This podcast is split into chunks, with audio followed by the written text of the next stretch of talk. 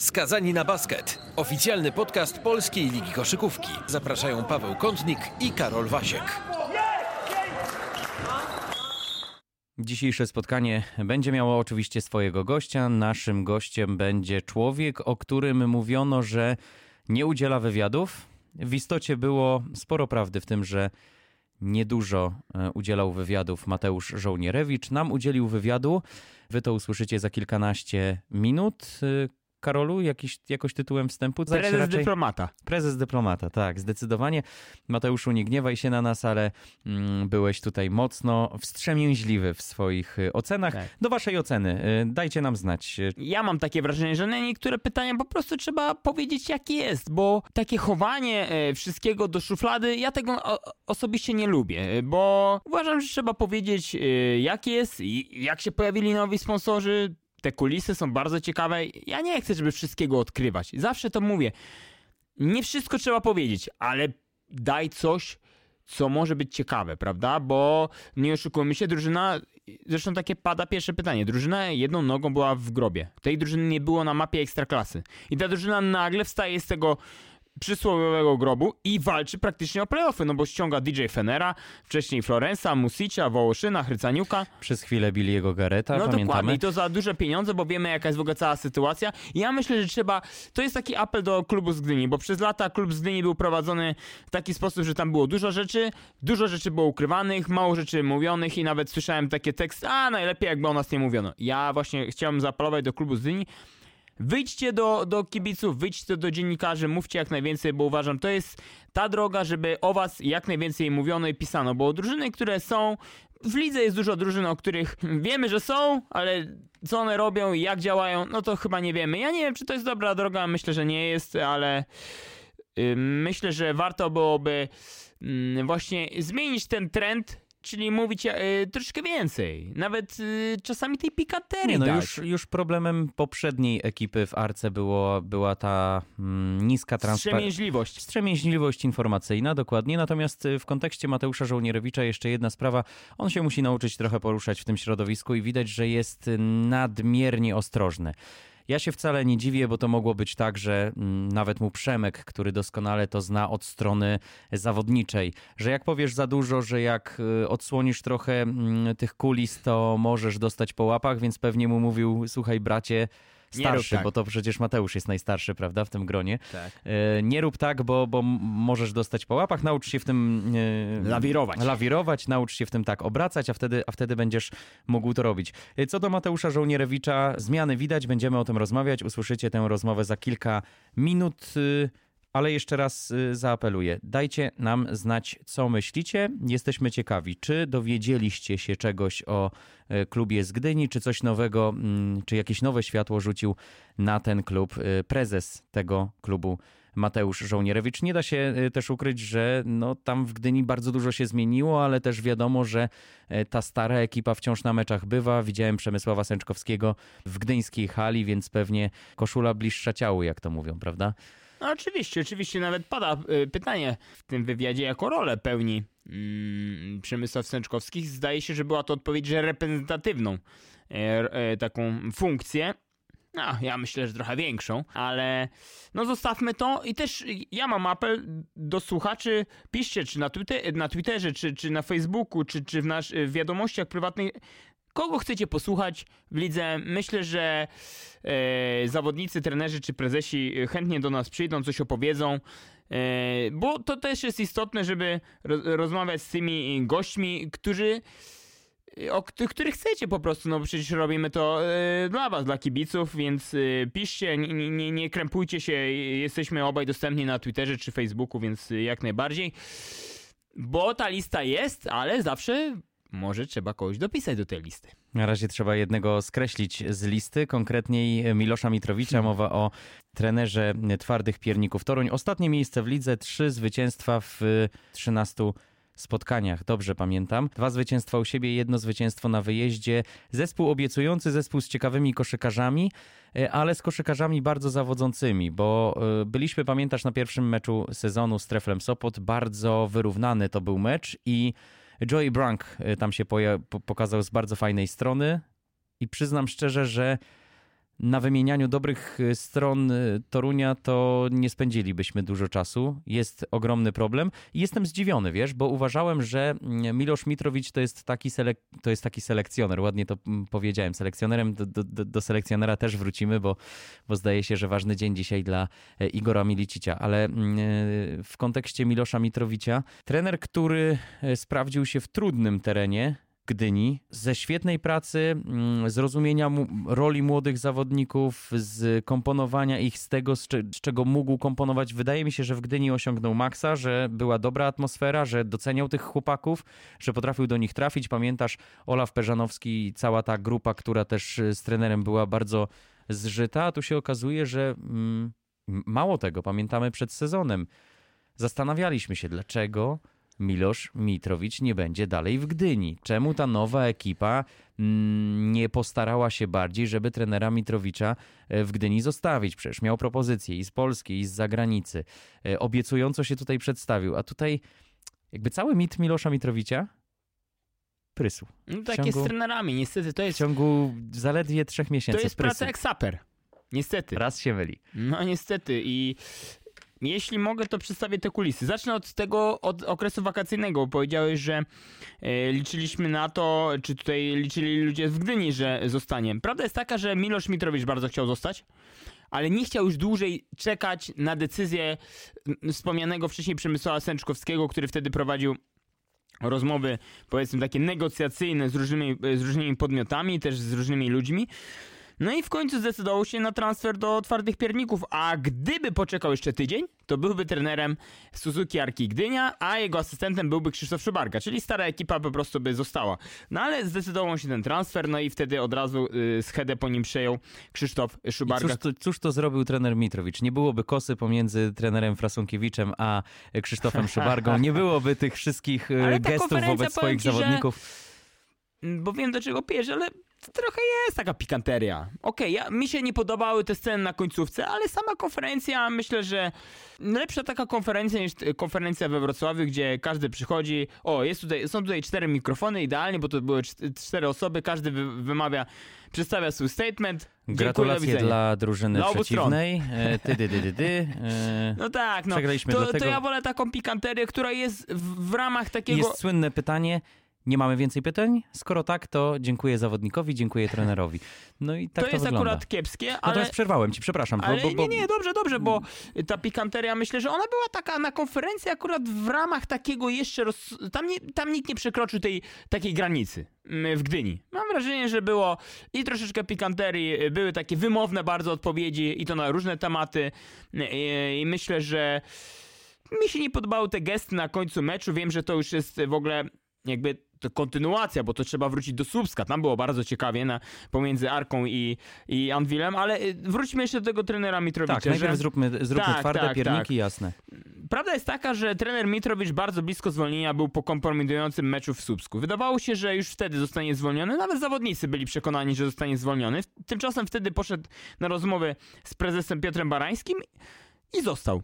No i drużyna wygrała dwa mecze, o których tam wspomniałeś, bo wygrała e, dosyć niespodziewanie z PGS Spółnią Stargard, gdzie kibiców brakowało, gdzie kibice się odwrócili i powiedzieli, że nie będą dopingować, klub kibica, a nagle drużyna odrabia 18 punktów straty, wygrywa mecz. Jedzie do Dąbrowy Górniczej, wygrywa mecz i to w świetnym stylu, tam chyba ponad 100 punktów zdobytych. Czyli ta motywacja zadziałała. Trochę jak te Tak. rozmowy wychowawcze Tak. w polskiej piłce. Przychodziły kibice Tylko i nagle się premii, okazało, o, o premiach nie rozmawiajmy, bo ten temat y, już jest mielony i już Nie, nie, wystarczy. nie, absolutnie. E, Więc y, no roz- tak, to zadziałało i wydawało się, że kolejny mecz mamy u siebie za Storią. Jest to rywal w naszym zasięgu. Prowadzimy, prowadzimy tam dziesięcioma, dobrze to wszystko wygląda, do przerwy wygląda to dobrze. Nagle po przerwie odwraca się w ogóle o 180 stopni mecz, to Bydgoszcz trafia, tam Ben Simons kapitalnie się prezentuje, Toruń nie umie na to odpowiedzieć i przegrywa mecz. I w tym momencie, tak jak mówisz, ma tylko trzy zwycięstwa, jest ostatnią drużyną w tabeli. A poza I, tym i co się dzieje? I co się tak? dzieje?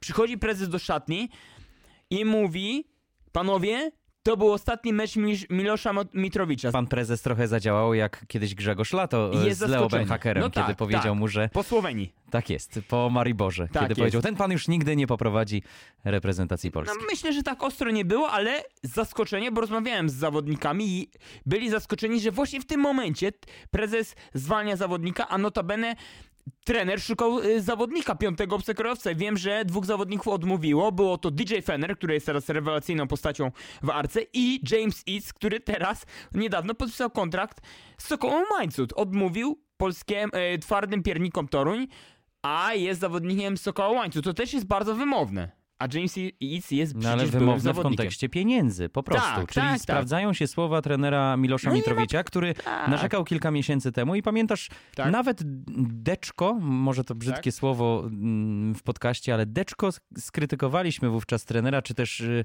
zwracaliśmy uwagę na to, że to narzekanie na pieniądze nie powinno przysłaniać też A realnych się czkawką.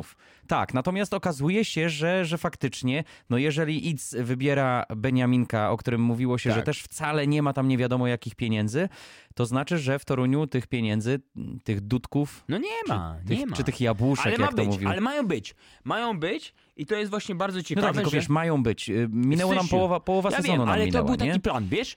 To akurat y, nie jest niespodzianką, bo... Czyli tre- podobnie jak w Gliwicach, Tak, gdzie, tak, gdzie tak. też mają być pieniądze tak, teraz. i teraz wiem, że będą, e, no ale czy, czy wiesz, czy nie jest za późno? Czy nie jest za późno, bo tylko trzy zwycięstwa, bardzo trudny terminarz, ja nie wiem, kto się tego podejmie, bo jak No i przegrana, i umówmy się, przegrana w derbach, bo to jest zawsze No ważne. tak. Rywalizacja bydgosko-toruńska zawsze Tak. nie tylko na szczeblu ym, koszykarskim, ale też żużlowym. Y, ty doskonale znasz, bo, bo bardzo lubiłeś. Tak. Na szczeblu ym, jakimkolwiek ludzkim, Mhm. Toruń z Bydgoszczą zawsze się tak y, tną, trochę jak Gdańsk z Gdynią, to też obserwujemy na co Tak. dzień. I, i, i- przychodzi do tego ważnego meczu, ba, meczu, y, który jest meczem dwóch ostatnich zespołów w tym sezonie i Mhm. jest najprawdopodobniej meczem, który może zadecydować y, o tym, która z tych drużyn spadnie. I ten Toruń wypuszcza y, w końcówce to spotkanie, no to już trochę nie masz argumentów za bardzo za tym, żeby, żeby dalej dawać szansę takiemu trenerowi. No i tak jak mówisz, nie ma szansy. Nie wiem, kto to poprowadzi. To jest bardzo dobre pytanie, bo szczerze, jak patrzę na terminarz, dużo meczów wyjazdowych, jest seria meczów wyjazdowych, bardzo trudne, bardzo tr- ciężkiego zadania się podejmie ten facet. Nie wiem, kto to będzie, bo to jest dosyć int- intrygujące, że Toruń zwalnia trenera i nie ma nowego trenera, bo zwykle jest tak, że zwalnia i przyjeżdża ktoś nowy. A tutaj Jarosław Zyskowski. Bardzo tak. Pozdrawiamy tutaj Jachima przybyła, oczywiście to jest z, z uśmiechem traktujemy, no to Albo wiadomo, po, że prostu, albo po prostu gdzieś tam te, y, te słownik podpowiedział. literówki, tak, to się tam wiadomo, to się zdarza, to wiesz, piszemy często na szybko, to się zdarza oczywiście z uśmiechem Myślisz do o tego jednym podchodzi. nazwisku, Tak, no myślę o drugie. Jarosławie tak, tak. Zawadce, no to jest oczywiste, że on poprowadzi drużynę w meczu z GTK. Wiemy, że gdzieś tam bardzo blisko podobno prezesa jest, no będziesz go znał. Milija Bogicewicz. Oni się kumplują z prezesem Barańskim, ale byłbym mocno zdziwiony, gdyby prezes Barański postawił akurat na Miliję Bogicewicza, chociaż ten świat różne rzeczy widział, ale nie wiem, czy byłby to dobry wybór. Tak, znam doskonale Milię Bogicewicza, mam bardzo dobre wspomnienia z Milią Bogicewiczem, natomiast tam przede wszystkim trzeba, wiesz, to jest tak, y, trener dużo może, ale myślę, że w kontekście ogółu i całości to jest jakieś 30%, 20% tego, co może trener, a co mogą zawodnicy. Markus Berg, y, pamiętasz doskonale, zawodnik, po którym sobie wiele obiecywaliśmy, zagrał 7 meczów w Toruniu, y, nie sprawdził się kompletnie. I powiem tobie, że mm, no jak ci zawodnicy nie pomogą, to nawet najdoskonalszy trener. Pamiętasz, rok temu rozpływaliśmy się na temat Mantasa Czesnauskisa, na temat tego, jak mądrze budował zespół i zarządzał tymi oczekiwaniami. Do samego końca to był zespół najlepszy w lidze, do samego końca sezonu zasadniczego. I dzisiaj jak przyszło mu wymienić całą plejadę swoich zawodników zagranicznych i zakontraktować nowych, no to już wiemy, że że ki- kilku z tych zawodników kompletnie się nie sprawdziło, że trzeba lepić trochę na kolanie, że trzeba trochę, wiesz, ściągać, yy, szukać posiłków w sposób taki, wiesz, nagły, jak yy, chociażby Kubeszenka, no to nie są to nie są łatwe rzeczy. Myślę, że Milosz Mitrowicz też miał trochę pecha, że trochę mu to ten zagraniczny roster nie wyszedł, aczkolwiek uważałem, że lepiej zarządza kryzysem, że lepiej mu pójdzie zarządzanie Mhm. kryzysem i że w końcu yy, tak twarde pierniki... Bo w Dokładnie, że, dobrze zarządził. tak, że też były trudne momenty. Pamiętasz, on nam opowiadał w podcaście, jak to wyglądało, ile, jak musiał się nauczyć pływać, mówiąc kolokwialnie, w, w całych tych... yy, Meandrach. e, Tak, w tym basenie, w tym basenie y, klubowej koszykówki w Polsce, nie, dodajmy.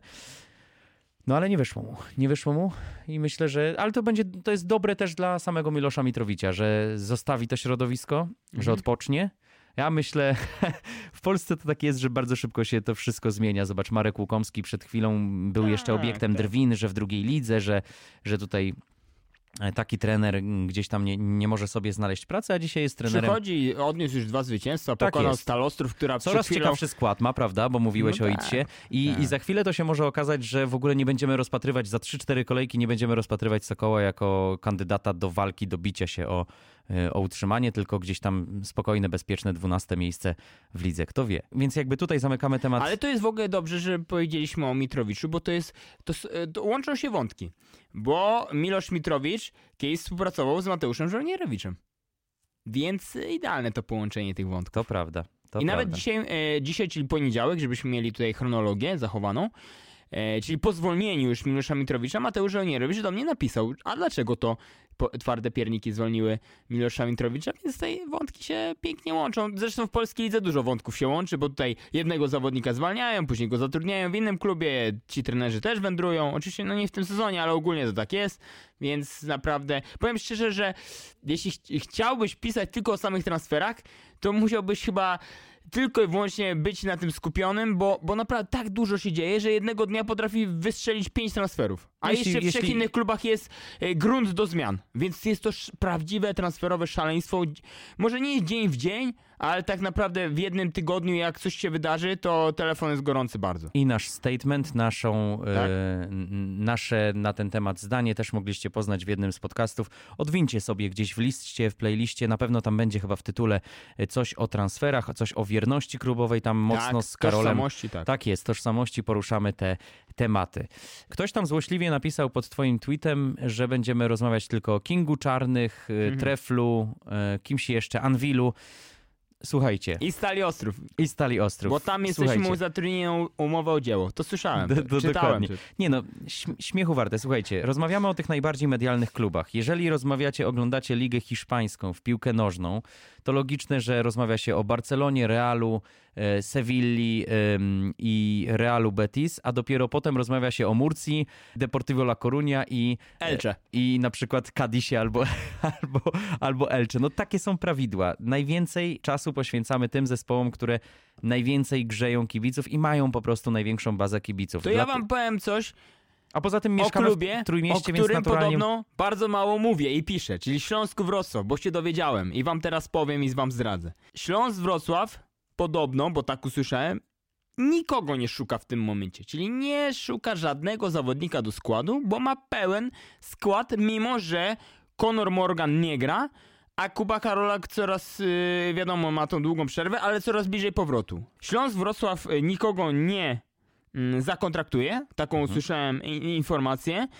Bo tak, im Iwan Ramliak y, podobno doskonale, znaczy nie podobno, bo widzimy jak ostatnio gra, został przesunięty na pozycję numer 4 i tam Pytaliśmy na początku sezonu, co z Iwanem Ramliakiem. No, no, i proszę bardzo. znalazł I odpowiedź sam. prezentuje się bardzo dobrze na pozycji numer 4. E, Bips wygląda też e, coraz tam lepiej, dochodzi z tą formą. Trener Urlep na niego też stawia jakieś, e, w jakichś tam minutach. Też na niego czekano Tak. długi, No, długi, długi okres czasu i, za, i to jest Karolak- zaufanie. Tak. Kuba Karolak e, jest coraz bliżej powrotu i Śląsk Wrocław ma na, tak, na tyle długą ławkę i szeroką, że nie potrzebuje na ten moment, e, oczywiście jeśli nie pojawią się odpukać nowe, e, nowe tam problemy zdrowotne, nie potrzebuje e, poszerzenia składu. Więc poza to tym jest czemu informacja mieliby dla kibiców. Czemu mie- mieliby ryzykować y, poszerzenie składu, psucie pewnej atmosfery w zespole, No kiedy, kiedy mają wszystkie mecze wygrane, kiedy robią to w tak de- zdecydowany i efektowny sposób? Ja przyznam ci szczerze, wiesz co, zastanawiałem się, jak to jest możliwe, że w tej lidze w ciągu trzech dni tak skrajnie różne obrazki oglądasz, bo mecz Śląska z Zastalem dla mnie był znakomity, był świetny, był w dobrym tempie prowadzony. Mega dobrze mi się oglądało i- i tak jeden, jak i drugi zespół, głównie w pierwszej połowie, ale, ale w drugiej także. Natomiast jak sobie przypomnimy dwa dni wcześniej czy trzy dni wcześniej, co działo się w Słupsku, to nie chce mi się wierzyć, że te zespoły grają na tym samym poziomie, mówiąc uczciwie. No, coś w tym jest. Ten mecz w Słupsku to, to już nie wiem, czy dla koneserów nawet był. No właśnie. E, Rozmawialiśmy o Śląsku Wrocław. To w takim razie 14-0. nie, nieprawdopodobne. Nieprawdopodobne. Szacunek dla trenera Ulepa, bo myślę, że akurat o nim się bardzo mało mówi. Mm, mm, wychodzi na to, że to jest wybitnej klasy fachowiec. I czas, czasami, bo będziemy to powtarzać, ja y, trenera Urlepa cenię niesamowicie. Wiemy, ile lat utrzymuje się na topie i jak wracał po, po, po kilku latach do ligi, w której pytano, czy jeszcze Andrzej Urlep potrafi rozumieć dzisiejszą koszykówkę. Nie, on ją wyznacza. To on pokazuje, że można grać trochę prościej, trochę łatwiej, dać zawodnikom trochę swobody, a oni potrafią z tego To skorzystać. kiedyś mówił Łukasz Kolenda, pamiętasz? Tak jest. Że... Jak To tak w ramach tego, tak, że my to nie rozmawiamy o Śląsku, tak, nie? to Jakub Nizioł był naszym gościem. Tak, no. Łukasz Kolenda Łukasz wtedy Kolenda. fantastycznie opowiadał o... Chociaż nie, ja nie mogę chwalić Łukasza Kolendy. Bo oberwało mi się znowu ostatnio, że chwalę Łukasza Kolendę. Więc nie ja będę Łukasza chwalił. W, w momencie, kiedy napisałeś, że mamy zrobić sobie zestaw ulubionych zawodników, może faktycznie ten mecz y, z Zastalem, y, No nie wyszedł, jakby, jakby tak, się tak. sprawdziło na te belki, to faktycznie nie wyszedł. Natomiast Łukasz Kolenda, tyle odwagi, tyle wchodzenia pod kosztą na tą lewą rękę, tyle dynamiki. Zobacz, jak on przyspiesza, zobacz, jak on dużo widzi, i jak często potrafi jednym podaniem otworzyć kolegów. Dla mnie to jest absolutnie zawodnik, y, który zrobił gigantyczny progres. Jak ktoś tego nie widzi, to nie rozumie koszykówki. No ale to pełna zgoda, no nie wiem. Spójrz na Łukasza, którego znasz, tyle lat go oglądaliśmy w Sopocie. On grał na pewnym poziomie, ale to nie, on tego poziomu nie przeskakiwał z racji różnych, różnych kwestii. Być może nie potrzebował nowego trenera, nowego impulsu, Bodźca. nowego bodźca. Znaczy też wiemy, że w Sopocie pytaliśmy o to wiele A był osób. chuchany i dmuchany, nie oszukujmy się. To taki Parasol synek, ochronny, tak? parasol No ochronny, tak, tak, no. tak. I martwiłem się, przyznam szczerze, że, że Michała Kolendy będzie to samo dotyczyło, jeśli tak długo będzie grał w treflu. Odnoszę wrażenie, że zmiana otoczenia też pewnie by dała mu nowy Ja impuls. myślę, że tak. Ja myślę, że tak. Powiem Tak. szczerze, że tak. Ale Michał, z tego co wiem, jest zadowolony. No chciał Żana Tak. Tabaka mieć. yy, Ma nowy kontrakt, lepszy kontrakt na lepszych warunkach finansowych. Tak, więc... ale wróćmy, ale wróćmy tak. do Śląska. Y, Mam wrażenie, że to jest zespół, który jest mniej zależny od gwiazdy, bo umówmy się, że Jeremiah Martin Tak. jest gwiazdą prawie pokroju Travisa Trice'a. Natomiast w tym roku Śląsk jest bardziej z zespołem niż w ubiegłym. Bo w ubiegłym roku, jak trzeba było przejąć mecz, to Trice przejmował mecz, wygrywał. Czyli mówi, że w tym sezonie ma więcej opcji. Tak. Bardzo mocna e, ofensyw, e, formacja polska. To mi się bardzo podoba. No i też każdy z tych zawodników poszedł do góry z umiejętnościami. Dziewa i Kolenda byli na Eurobaskecie. Tam liznęli wielkiego, wielkiej koszykówki, e, koszykówki, dobrze mówię. Liznęli gry z naprawdę bardzo dobrymi zawodnikami i przede wszystkim zbudował ich wynik. Oni wrócili do Polski, do Polski jako zawodnicy, którzy poczuli, że mogą coś w tej koszykówce europejskiej osiągnąć. Wiesz, jak nazywa się jeden zawodnik, jeden jedyny zawodnik, Mhm. który zagrał we wszystkich meczach y, y, w S5?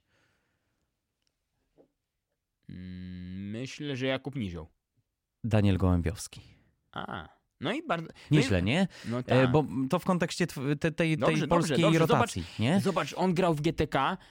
Tam na niego bardzo, y, bardzo narzekano i krytykowano. Mówią, no nie, no nic tam nie daje. I zobacz, Śląsk go bierze, I i jest pomysł, bardzo. nie? I Jest pomysł na niego. ale to jest też tak, co zawsze podkreślam, że zawodnik funkcjonuje lepiej w otoczeniu jeszcze lepszych zawodników. I on się dopasował. On jest tym takim zawodnikiem bulterierem w obronie, tam naciska na całym parkiecie, a w ataku stoi w rogu najczęściej i czeka. I w momencie, kiedy ma otwartą pozycję, to ma rzucać, bo tak jest przykazano treneru Lepa. Jak masz pozycję, masz rzucać. Nie kombinuj tam jakiś nie wiadomo ceregieli, masz pozycję, masz rzucać. I on tak robi i się świetnie z tego wywiązuje. I on jest teraz naprawdę bardzo wartościowym zadaniowcem. To porozmawiajmy tylko jeszcze o minusach Śląska Wrocław. Jednym minusem, który dostrzegamy razem, Jest taki. Jest i nazywa się mm, Acją Parachuski. Polecamy wam, bo kolejny y, odcinek naszego podcastu będziemy poświęcać y, zawodnikom mm, najbardziej przez nas lubianych y, w tej lidze. Za różne aspekty będziemy to uzasadniać.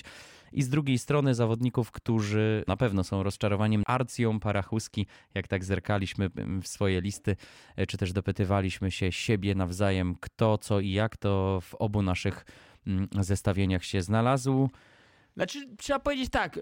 On dziś wypełnia na pewno te, e, te zadania, które mu powierza trener Urlap. Ja myślę, ja po prostu spodziewałem się czegoś więcej, że gość z wielkim CV, tam Maccabi, Unix, Kazań, ostatnio jeszcze Parma, Perm, że po prostu przyjedzie i będzie dostarczał co mecz 10-12 punktów. Ale my się chyba za bardzo zagrzewamy właśnie, tymi, właśnie, CV. E, tymi CV, bo zobacz, tak. i Terence Ferguson, i Mac Ray McCallum, który też nie jest tak. najlepszym zawodnikiem Legii. Mam wrażenie, że jednak pompujemy te mhm. baloniki. Oczywiście, no. Prawda? Znaczy, zgoda. znaczy w takiej Sam w lidze... tym uczestniczę, więc... To... Ale to nie ma co się dziwić. Tak, no, tak. Jesteśmy w lidze, jakiej, w jakiej jesteśmy. O Śląsku Wrocław możemy pięknie mówić na tle polskiej ligi, ale wiemy, jak wygląda w europejskich pucharach. Więc jak ktoś przychodzi, kto, mia, kto ma 150 meczów w, w NBA, kto liznął dużej koszykówki, no to wydaje nam się, że to będzie coś, coś, co pokaże różnicę. No tak było w przypadku wielu mm, koszykarzy w przeszłości, natomiast no, w przypadku tych wspomnianych, no nie widać tego zupełnie. No, zgadza się, tak. Cała trójka wymienionych tak. przez nas ma papiery w CV nieprawdopodobne, natomiast no, nie pokazuje tego w tej no, lidze. Zgadzam się. Zgadzam się. Często te nieoczywiste transfery, na przykład jak w poprzednim sezonie Johna Matthews. Zawodnik z, z, liczbą 10 występów w lidze szwedzkiej okazał się jedną z gwiazd ligi, prawda? Gdzieś Travis Trice zakontraktowany w trakcie rozgrywek, gdzie tam yy, wiemy jaka była historia z tą, yy, tym covidem, yy, szczepionkami, Australią. Tak przyjeżdża, nagle robi furorę w lidze. Często jest tak, że ci nieoczywiści robią wielką różnicę, a te postaci, które my oczekujemy, że będą grały naprawdę na wysokim poziomie, tak jak ty wspomniałeś, Ray McCollum, ja myślę, że no jakby od razu z miejsca powinien być gwiazdą ligi. No to jest no, kontrowersyjne, tak? Czy jest, czy nie jest. No, no, no, patrząc na występy to pewnie nie jest, ale no mimo wszystko jest to ogromne nazwisko, a tak dużo nie daje, prawda? Mimo, że trener Kamiński, rozmawiałem z nim po meczu yy, tym kompromitującym występie ze Stalą, powiedział, że to wcale nie Ray McCollum jest największym problemem Legii, więc no ale zgadzam się. Zgadzam się, że faktycznie często te duże nazwiska nie dają tego, co byśmy oczekiwali, a to też jest, wiesz, często tak, że ci ludzie, to tak jeden z trenerów mi kiedyś powiedział, że ci ludzie, którzy mają w papierach NBA, mhm. na przykład tam 100 meczów, 120 i tak dalej, nie zawsze są skupieni na robocie, że po prostu jadą z łańcuta, tam Ale to widać, to widać. Z Stargardu, z całym szacunkiem do tych miast. Po prostu, no po prostu czy im się chce. Znaczy ja, Bo ja oni są tak... już najedzeni to wielką koszykówką i tu często już przyjeżdżają odciąć te kuponiki, Jak tak? ja zobaczyłem na przykład Fergusona w y, Słupsku, z całym szacunkiem. No zdobył cztery punkty. Dramatycznie wyglądał, jak zresztą cały mecz, wszyscy zawodnicy, którzy biegali wtedy po parkiecie, ale jak przyjeżdża taki Ferguson, który gra w, w arenie, która ma, wiesz, w Staples Center, które ma tam 25 tysięcy, jest znane z, wiesz, z gigantycznej oprawy, z emocji, z pikanterii, z tego, że, że to pachnie koszykówką, a potem przyjeżdżasz do takiego Słupska z całym szacunku, z szacunkiem do Gryfin, no to musisz czuć, że, że jesteś na peryferiach koszykówki. No, no. oczywiście. Po prostu. Tak jest. No dobrze. Mm, I jeszcze na koniec chciałem cię tylko poprosić o, O.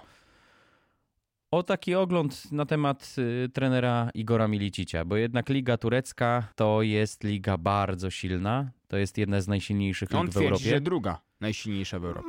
Można by było taką skalę przyjąć i taką klasyfikację. Dzisiaj e, rozmawiamy tuż po zakończeniu e, spotkania z Bursasporem. Besiktas e, przegrał 74-88. Chyba duży sukces dla trenera znaleźć się w takiej lidze, być trenerem zespołu, w którym też gra mm, kilku zawodników naprawdę klasowych, o których można wspomnieć. Jak na to patrzysz? No myślę, że trener w końcu dostał to, na co pracował przez lata, tak? No zawsze mówi, że chce pracować w Europie. E, Klub myślę, że no bardzo znany, tak? Uznany, w, może bardzo uznany w Europie, ale no w fatalnym położeniu w tym momencie, bo jednak e, zajmował, zdaje się, przedostatnie miejsce w Turcji. To jest taki klub do odbudowania po prostu. Z tego, co e, czytałem w wywiadzie dla TVP Sport, czyli dla Kuby Kuszejki, no to mówił, że są duże pieniądze, patrzy na rynek transferowy, dysponuje ogromną gotówką i są zmiany. Prawdą jest, że chciał pozyskać Michała Sokołowskiego do, do, do Stambułu. Prezes tego klubu y, we Włoszech się na to po prostu nie zgodził. Ale mm, no myślę, że to jest, wiesz co, no to jest duże wyzwanie przed trenerem, bo w końcu wyjechał poza Polskę, wyjechał do ligi bardzo mocnej, gdzie w każdym meczu będą mocni rywale z mocnymi zawodnikami zagranicznymi i tureckimi. No i każdy mecz to będzie ogromne wyzwanie dla trenera. No jestem ciekawy, jak sobie poradzi na nowym, na nowym kompletnie terenie z tymi swoimi yy, ciekawymi schematami, tymi taktycznymi. No i też z koszykarzami, które ma, którzy mają No, ale duże których nie ego. zna. Słuchaj, to, To po nie pierwsze. Zna, nie zna tych tureckich zawodników. To jest też duże. On musi szybko się adaptować. Musi zrobić szybki adjustment do tej ligi, bo jeśli nie zrobi. Słuchaj, to tak jak zagraniczny trener, jakiś tam X czy Y, przyjeżdża do Ligi Polskiej, nie zna w ogóle Ligi Polskiej i teraz musi, znaczy Polaków, bo tam zagranicznych zawodników to jeszcze dziś może kiedyś tam lizną, ale tych Polaków, to musi szybko adoptować, musi rozpoznać atuty i wady tych poszczególnych zawodników, żeby wygrywać, bo jednak celem Besiktasu jest szybkie przełamanie i odbudowa. No mają tylko trzy zwycięstwa z tego, co ja e, co się orientuję, więc no, no klub z, z taką marką, no jednak nie chce być na dole i mieć cztery zwycięstwa i tam drżeć o utrzymanie do ostatniej kolejki, więc to jest duże, ogromne wyzwanie dla trenera. No i na pewno będzie mierzył się z zawodnikami o dużym ego, bo tam chociażby McCormack, który odbił się od NBA, Minnesota Timberwolves, y, więc y, no... Spore wyzwanie przed Igorem Miliciciem. Trzymamy kciuki. Chcemy, żeby nasi trenerzy też y, sprawdzali się za granicą. Byłoby to wielkie, wielka rzecz, gdyby odbił ten zespół, gdyby po, mm, zaczął z nim wygrywać. To na pewno dla nas, dla polskiej koszykówki też byłby wymiar mm, dodatkowy. Kończymy? Tak jest. Kończymy. Bardzo Wam dziękujemy. Oddajemy głos w takim razie, znaczy my kończymy. Nas jeszcze będziecie słyszeć. Kilka dni temu, y, konkretniej po meczu z Anwilem Włocławek, rozmawialiśmy z Mateuszem Żołnierewiczem. Mecz pełen emocji, mecz, y, o którym może sobie jeszcze przy okazji y, któregoś z kolejnych podcastów porozmawiamy, bo tam wrzało między zawodnikami, wrzało między także e, trenerami.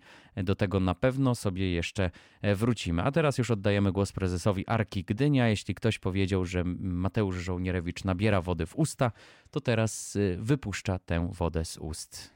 Mateusz Żołnierewicz, a my dziękujemy. Cieszymy się bardzo, musimy powiedzieć na sam początek, bo trochę trzeba było na prezesa Mateusza Żołnierewicza poczekać. Ja już miałem okazję ostatnio, ale tylko o świętach, o braterskiej miłości i o tym, jak wyglądają u Was święta. A dzisiaj witamy Ciebie, Mateuszu, już w roli no, odpowiadającego na trudne, klubowe pytania. Cześć. Witam serdecznie. Panie prezesie, ja na ostro zacznijmy, no bo ta przyszłość jeszcze na początku, na przełomie maja i czerwca była pod wielkim znakiem zapytania, prawda? Nie wie, y, tak naprawdę wydawało mi się, że tego klubu nie będzie, wiele osób tak mówiło.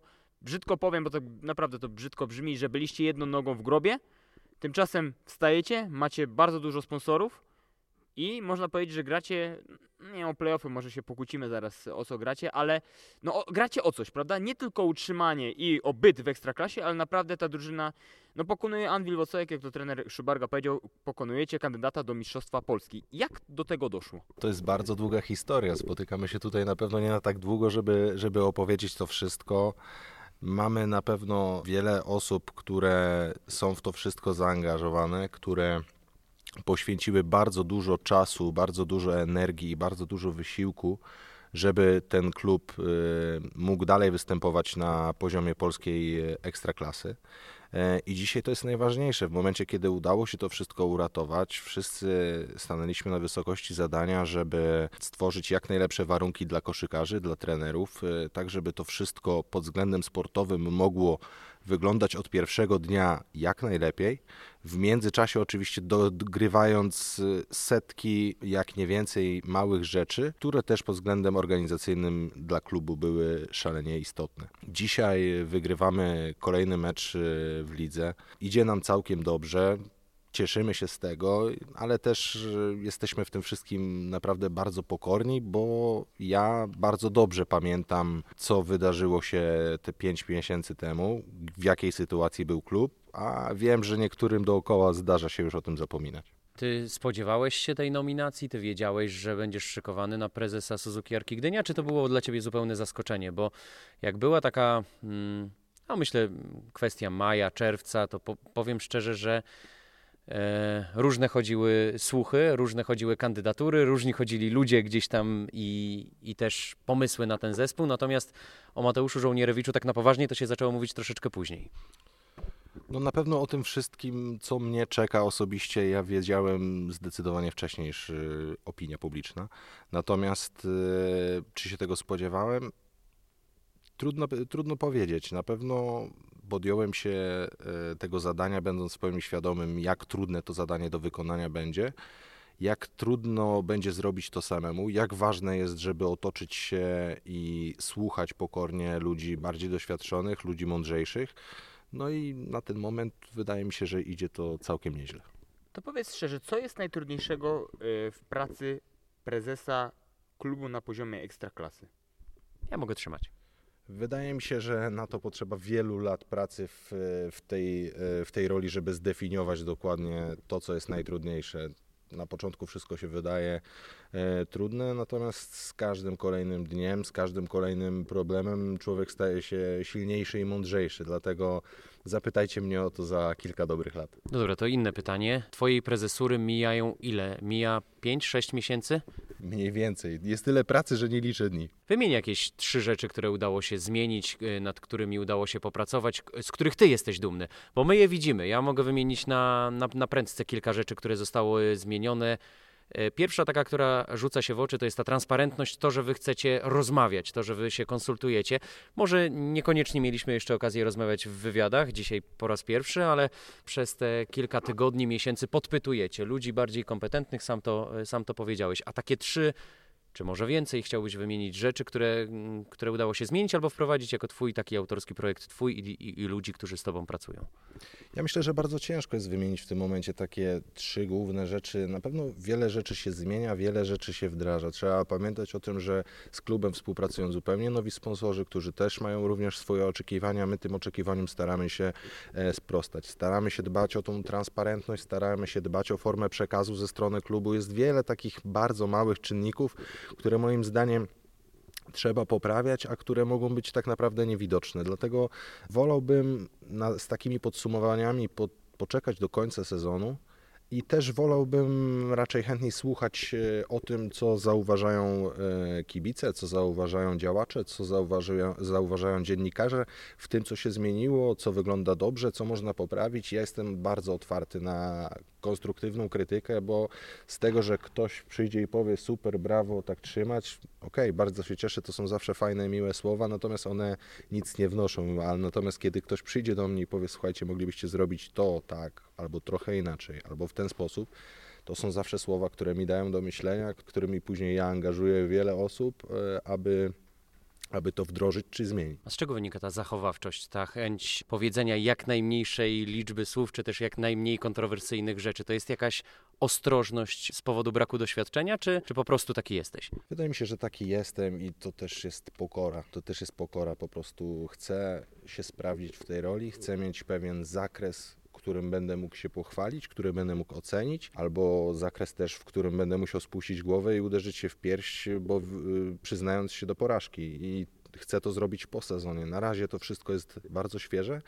Wydaje mi się, że wygląda dobrze. Widzę, że wygląda wielu, na wielu płaszczyznach dobrze, ale sezon trwa. Tak samo jak sezon trwa dla koszykarzy i trenerów, tak samo sezon trwa dla prezesa. Dopóki się nie skończy, to go nie będę oceniał. Czyli taki trochę okres y, próbowania się w tym i, i sprawdzania, na ile, jestem, na ile jestem silny, na ile co mogę zrobić. Jak ty dobierałeś sobie współpracowników? Z jakiego klucza, jak do tego podchodziłeś, jaki miałeś pomysł, bo wiemy, że nie wszystko chcesz powiedzieć, czy też nie, dzisiaj może jeszcze nie jest czas na to, żeby, żeby na, wszys- na wszystkim się skupiać, natomiast co ciebie urzekało, na co miałeś y, baczenie i tak dalej. Jeżeli chodzi o moich współpracowników, to, to przede wszystkim ważne dla mnie było, żeby to były osoby również młode, również e, w 100% zaangażowane w projekt, e, w którym wszyscy uczestniczymy i również osoby, które wcześniej też miałem okazję poznać i, i w stosunku do których w stosunku do y, które darzyłem jakimś, e, jakimś już zaufaniem. To wydaje mi się, że to jest taki klucz, żeby poruszać się komfortowo w tym nowym, wymagającym świecie, jednocześnie gdzieś tam mogąc, mogąc się skupić na tym w 100%, w 100% w otoczeniu właśnie zaufanych ludzi.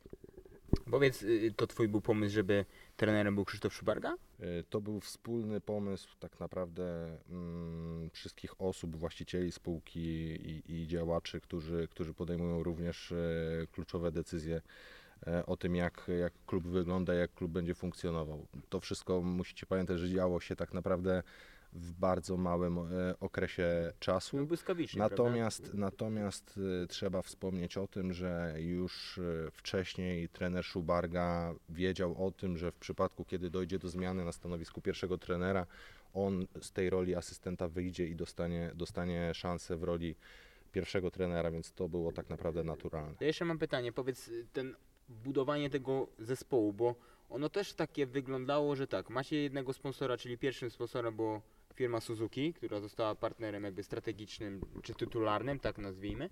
Później ci sponsorzy dołączali, ale to już było w okresie, gdy już zespół praktycznie pracował.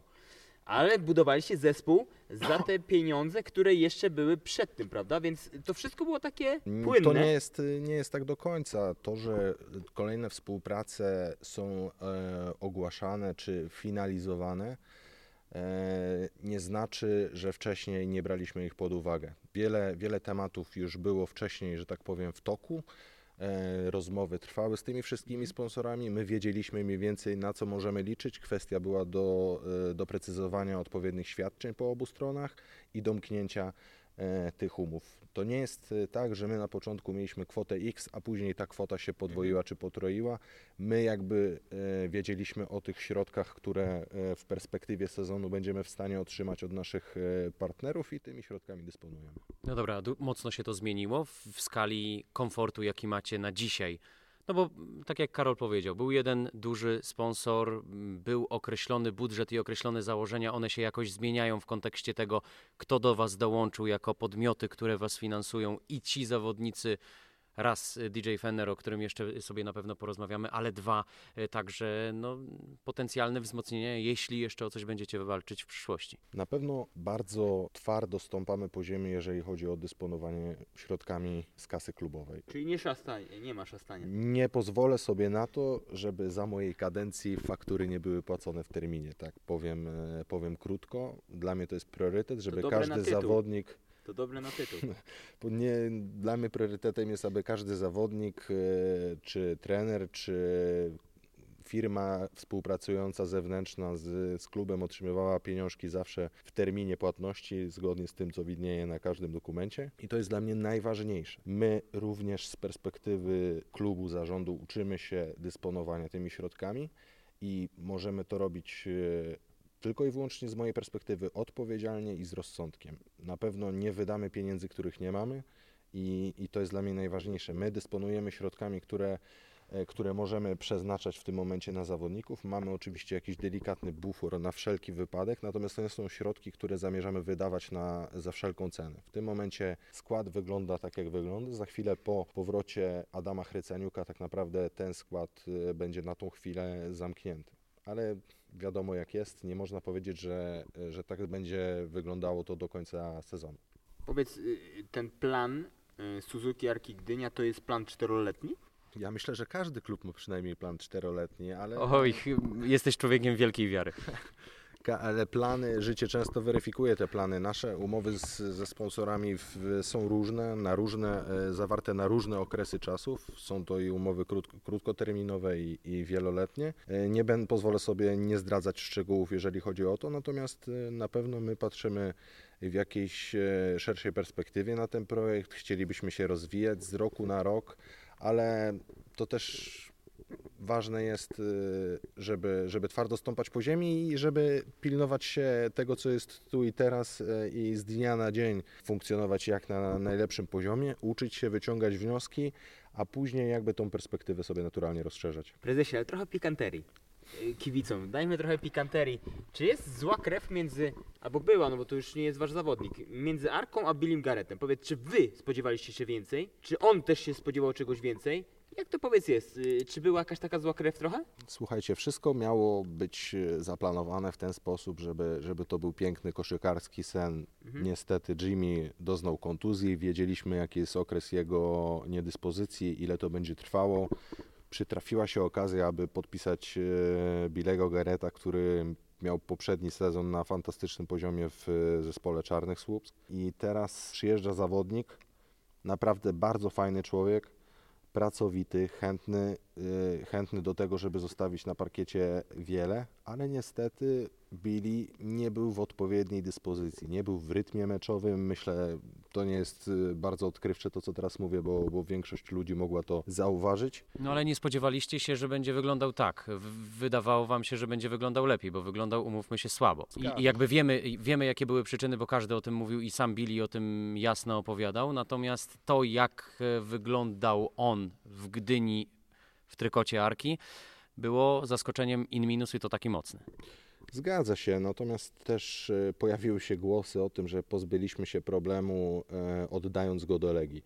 Ja na te wszystkie komentarze e, odpowiadałem w ten sposób, że on jeszcze zrobi robotę w Legii, no i pech chciał, że zrobił ją, akurat najbardziej to pokazał w meczu przeciwko nam tuż przed świętami.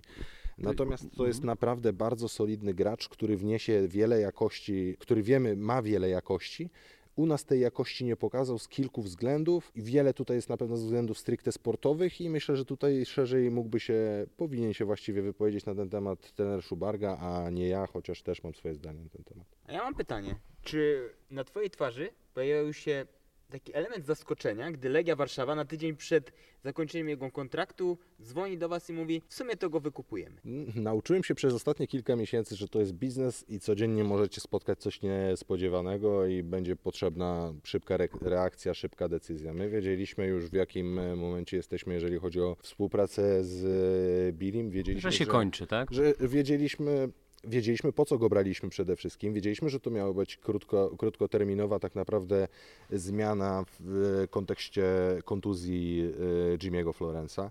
E, A nie byłoby trochę tak jak z Garethem Nevelsem, że jeżeli by się pokazał dobrze i rzucałby tyle punktów, ile rzucił tutaj jako zawodnik Legii Warszawa, to zupełnie inną perspektywę byście mieli i gadalibyście o dłuższej współpracy? Mówiłeś, że Na będzie pewno- mecz, gdzie będzie pięciu obcokrajowców Florence i Gareth. Ja pamiętam te słowa. E, Na pewno braliśmy to pod uwagę, bo powrót e, Jimmy'ego był spodziewany nieco szybciej niż po- początkowo to szacowaliśmy i była szansa, że razem wystąpią na Dąbrowie. parkiecie.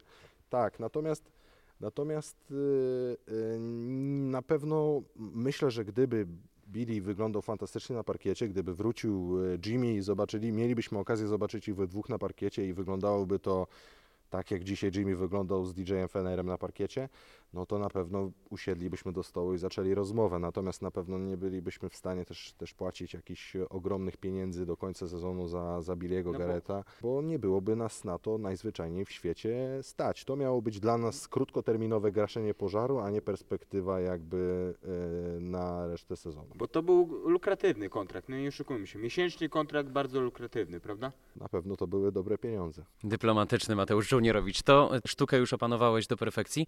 Krzysztof Szubarga, trener zespołu, bardzo ekscentryczna postać. Widzimy to w każdym spotkaniu. Byłem w Słupsku, widziałem pierwszy mecz i pomyślałem sobie, że ci chłopcy, jeśli mają słabą psychę, to, to będzie z nimi ciężko, bo naprawdę robiło to ogromne wrażenie, z jaką lekkością, łatwością opierniczał swoich, e, swoich zawodników.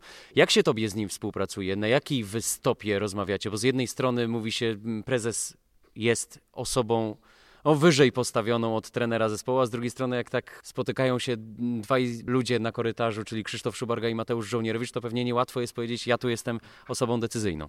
My akurat na korytarzu spotykamy się dosyć często, bo jesteśmy sąsiadami i mieszkamy naprzeciwko siebie, drz- w drzwi w drzwi. To jest taka ciekawostka. Pre-season był e, dla nas bardzo ciekawy, bardzo intensywny i to na pewno nam odrobinę ułatwiało współpracę, że mieszkamy tak blisko siebie. Myślę, że też przez ten e, czas e, sporo się od siebie i o sobie nauczyliśmy, co na pewno myślę, że już procentuje i, i będzie procentować e, w przyszłości, ale jest jasny podział ról. Jest człowiek, który jest odpowiedzialny za pion sportowy i jest człowiek, który jest odpowiedzialny za pion organizacyjny. Jeżeli się dogadują, jeżeli obaj kochają koszykówkę i poświęcają temu większość e, swojego życia aktualnie, no to ciężko jest, żeby to się mimo wszystko e, nie udało. Natomiast co do ekspresji, którą widać e, na parkiecie w trakcie meczu u, u trenera, moim zdaniem to wynika z tego, że jest prawdziwym wojownikiem. Pokazywał to jako zawodnik, teraz pokazuje to jako trener. Natomiast też trzeba pamiętać, że mecz e, to nie jest wszystko. Że krzyki czy mocne reakcje rzucają się zawsze w oczy i to jest naturalne, natomiast też są chwile, kiedy podchodzi do zawodnika, coś spokojnie tłumaczy, są chwile, kiedy poklepie kogoś po, po plecach i też jest to, czego nie widzimy, czyli trening, rozmowy przed treningami, po treningach. No, była nawet taka sytuacja z y, sali konferencyjnej, kiedy wziął mm, nie tyle w obronę, ale w poprzednim spotkaniu. Podkreślił dobry występ Adriana Boguckiego. Dokładnie, dokładnie. tak, że, że to nie Jeffrey Grossell jest jednym z czołowych zawodników Energo Basket League, ale także y, właśnie Adrian Bogucki, co na pewno y, zrobiło się miło także y, Adrianowi. Jak rozmawialiśmy w kuluarach y, przed włączeniem mikrofonu, to zobaczyłem, że ty naprawdę masz bardzo dużą wiedzę koszykarską i bardzo chętnie się nią dzielisz, więc chcielibyśmy cię jeszcze zapytać o takie koszykarskie aspekty, które widzisz na parkiecie.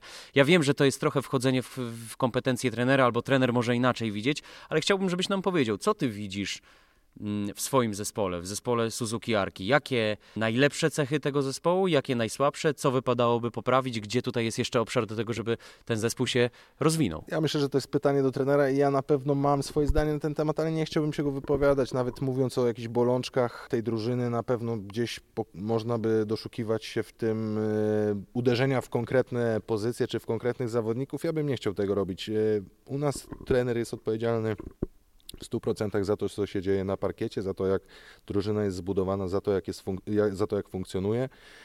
Jeżeli będzie potrzeba zmian, czy jeżeli już miały takie sytuacje miejsce, to siadamy razem, dyskutujemy i szukamy rozwiązań. Naprawdę ja się teraz zajmuję pionem organizacyjnym i pomimo swojej ogromnej miłości i pasji do koszykówki od tej strony stricte sportowej, staram się tak naprawdę zostawić to trenerowi i jedynie wiadomo, że często na ten temat rozmawiamy i myślę, że to też działa na plus naszej współpracy, że, że ja wiem może troszeczkę więcej od tej strony stricte koszykarskiej niż gdzieś tam klasyczny y, prezes klubu, natomiast, y, natomiast to jest tylko i wyłącznie jego sprawa. DJ Fener, to będzie chyba jeden z ostatnich wątków, które podejmiemy dzisiaj. On nie ma kwoty buyoutu, prawda? Pomidor? Okej. Okay. To i... dwa razy nie możesz ludzie, użyć. Ludzie Drugi mecz DJ-a w naszej drużynie nie, nie ma kwoty buyoutu. Nie ma kwoty buyoutu. Podpisaliśmy tego zawodnika do końca sezonu i nie jest to krótkoterminowe rozwiązanie jak w przypadku Bilego Gareta, tylko to jest rozwiązanie, które ma dać też troszeczkę spokoju DJ-owi po zawirowaniach, które miał w tym sezonie i też ma dać nam, też ma dać nam jakość, którą, którą daje w ostatnich dwóch meczach, oby, oby trwało no, to, to jak najdłużej. Jakość, taka hiperjakość, ja bym powiedział. Ja powiem Ci szczerze, że myślę, że kilka klubów PLK będzie tak zazdroszczą patrzyło, że ta Arka to jednak ma tego Fenera. I powiedz, czy odbierasz telefony już z pytaniami, no bo przecież wiemy jak jest. Czy jest kwota no buyoutu, prezesie? odebrałem, odebrałem wiadomość z gratulacjami od Jarka Jankowskiego po tym meczu i trochę się przestraszyłem. czy zaraz zapyta ile? Ile na stół ma położyć? Za marbla. Nie no, słuchajcie, naprawdę cieszę się, że tak to wygląda. Na pewno to jest bardzo pozytywna i miła niespodzianka po tym, jak wyglądały z kolei pierwsze e, mecze Bilego, po tym jak e, przyszedł do nas do klubu. Wiemy też, że sytuacja była zupełnie inna w przypadku DJ-a, bo on był cały czas w rytmie, on był cały czas w grze. On występował w Portugalii e, regularnie, on występował zarówno w lidze, jak i FIBA Europe Cup, dlatego wiedzieliśmy, że to jest gracz, który prosto wchodząc na halę da nam już pewien poziom e, sportowy i będzie mógł z dnia na dzień wejść w buty gracza, który pełni jakąś rolę w zespole. I na szczęście się to wszystko sprawdziło w tym momencie. To ode mnie ostatnie pytanie. Na trybunach e, czasami widzimy Przemysława Sęczkowskiego. Możesz użyć pomidora. Czy on ma jakąś rolę w tym wszystkim? Przemek Sęczkowski jest byłym prezesem tego klubu i dalej, e, dalej jest e, bardzo mocno zaangażowany w ten projekt, doradza, pomaga na, w każdy sposób, jaki może. Myślę, że bez niego ciężko byłoby mi funkcjonować w tej roli, w której funkcjonuję, dlatego podobnie, jak, podobnie on, jak i jeszcze kilka innych osób, które, które są w ten projekt bardzo mocno zaangażowane, ale może nie na świeczniku, pomagają i robią wszystko. I to jest taka funkcja doradcza, tak? Tak, jak najbardziej. To co, następna rozmowa, jak Arka będzie w playoffach? Myślę, że dla mnie osobiście to byłby piękny sen, jeżeli udałoby się w moim pierwszym sezonie w tej roli awansować do playoff, szczególnie po tych wszystkich zawirowaniach, które klub y, przeżywał w wakacje. Marzę o tym, ale tak jak mówiłem, sezon może się zmienić e, dla każdego klubu, dla każdej drużyny, dla każdego zawodnika tak naprawdę z dnia na dzień. My żyjemy od meczu do meczu. Ja wiem, że dziennikarze nie lubią słuchać tego, tego typu wypowiedzi, bo, No bo one padają od, bo z każdej strony. Często, padają zbyt często, ale myślę, że taka, krótka, kró- taka krótkowzroczność w tym wypadku może tylko i wyłącznie pomóc. Ściąga jakąś presję z zawodników, ściąga troszeczkę presji z, tre- z trenerów i wszyscy mogą się skupić na swojej pracy. Jeżeli to by się udało, naprawdę myślę, że mogłoby to tylko pomóc y, w, w kontekście planów y, na kolejny sezon. Ostatnie pytanie. Bilans 6-8, miejsce dziewiąte. Jakby ci ktoś powiedział po 14 spotkaniach, że tak będzie, to byś powiedział wow, dobrze, słabo, kiepsko. Uważam, że jest dobrze. Uważam, że gdyby nie kontuzje, które mieliśmy przez, e, przez pryzmat tych ostatnich miesięcy, mogłoby być nawet lepiej. Natomiast cieszy, cieszymy się z pewnością z tego, co mamy. Myślę, że taki mecz przed, ostatni mecz w roku kalendarzowym, przed własną publicznością, przy sporej frekwencji, w czwartkowy wieczór, to jest naprawdę coś fajnego, coś, e, co może tylko sprawić, że prezes klubu wróci dzisiaj uśmiechnięty do domu. Dziękujemy ci Mateuszu Do bardzo. Bo fajnie, że, że, że nam jako pierwszym w takim dłuższym wymiarze i myślę, że pierwsze koty za płoty wypadły całkiem dobrze. Dzięki. Dziękuję bardzo, do zobaczenia. Skazani na basket. Oficjalny podcast Polskiej Ligi Koszykówki. Zapraszają Paweł Kątnik i Karol Wasiek.